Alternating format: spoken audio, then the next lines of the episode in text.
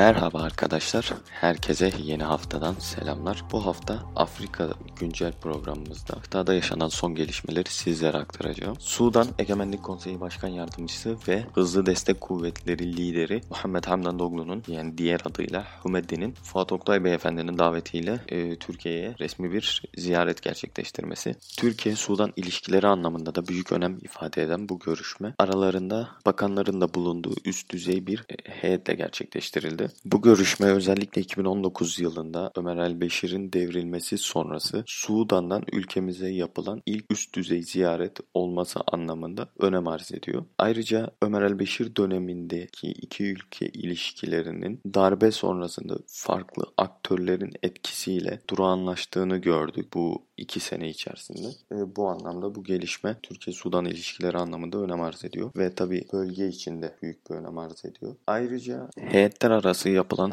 e, görüşme sonrası ortak basın açıklamasında iki ülke ilişkilerinin geliştirilmesinden bahsedildi. Ayrıca Fuat Oktay Türkiye'nin Sudan ve Etiyopya arasındaki sınır sorunu konusunda arabuluculuk yapabileceğini belirtti. Geçmiş dönemde imzalanmış olan anlaşmaların güncellenmesi de heyetin gündemindeki konulardan bir tanesiydi. Yaşanan son gelişmeler bağlamında iki ülke ilişkilerinin gelişmesi bölge içinde güzel neticeler verebilir. Hep beraber bunları da görebiliriz. Kıtadan bir diğer haberimiz Fransa Cumhurbaşkanı Emmanuel Macron'un Rwanda'nın başkenti Kigali'de 1994 Ruanda soykırımı anıtında yaptığı konuşma ile Fransa'nın soykırımdaki rolü nedeniyle Fransa'ya affetmesini istedi. Tabi bu açıklama dünya kamuoyunda da yankıyla karşılandı. Ruandalı lider Paul Kagame ise e, yaptığı konuşmada Macron'un açıklamalarına istinaden bunun cesur bir e, açıklama olduğunu belirtti özellikle. Ama Macron özellikle ne kadar konuşmasında Fransa'nın cinayetlerde affedilmesini istese de suç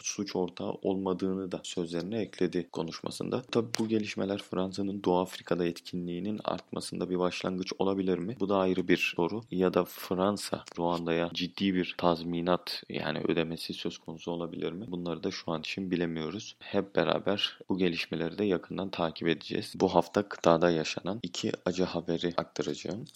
İlk haberimiz geçtiğimiz günlerde Nijerya'nın kuzeyinde Kebe eyaletinde yaşanan tekne kazasıyla ilgili olarak yerel makamlar yaptığı açıklamada 154 kişinin hayatını kaybettiği belirtildi. Yaşanan kazadan ancak 22 kişinin sağ kurtulabildiği açıklandı. Nijerya demişken geçtiğimiz hafta yaşanan elim kaza sonrası da Dışişleri Bakanlığımız bu hafta bir taziye mesajı yayınladı hayatını kaybedenler için. Kıtadaki diğer acı haberimiz Kongo Demokratik Cumhuriyeti'nde geçtiğimiz geçtiğimiz hafta sonu e, Nirigongo Dağı'ndaki volkanik patlama sonrasında 31 kişinin hayatını kaybettiği ve binlerce kişinin de yerlerini terk etmek zorunda kaldığı açıklandı. Ruandalı makamların yaptığı açıklamaya göre ise 8 bin kişinin Ruanda'ya geçiş yaptığı bildirildi. Demokratik Kongo Cumhuriyeti yetkilileri ise benzer afet felaketlerinin gerçekleşebilme durumuna karşılık tedbiren Goma şehrinin tahliye edileceğini açıkladı. Kıtada darbelerin sonu gelir mi bilinmez ama Mali'de pazartesi günü 9 ay önce yaşanan askeri darbenin aktörleri geçici başkan ve başbakanın yetkilerinin ellerinden alınarak tutuklandığı açıklandı. Özellikle darbenin ise 9 ay önceki junta lideri Hasimi Goita'nın kendisine danışılmadığından şikayet ettiği kabine değişikliğinin ardından geldi. ECOWAS geçen yıl bir yaptırım tehdidinde bulundu ancak e, şu ana kadar herhangi bir yaptırım gerçekleştirilmedi. Kıtanın bir diğer önemli ülkesi Güney Afrika'da bu hafta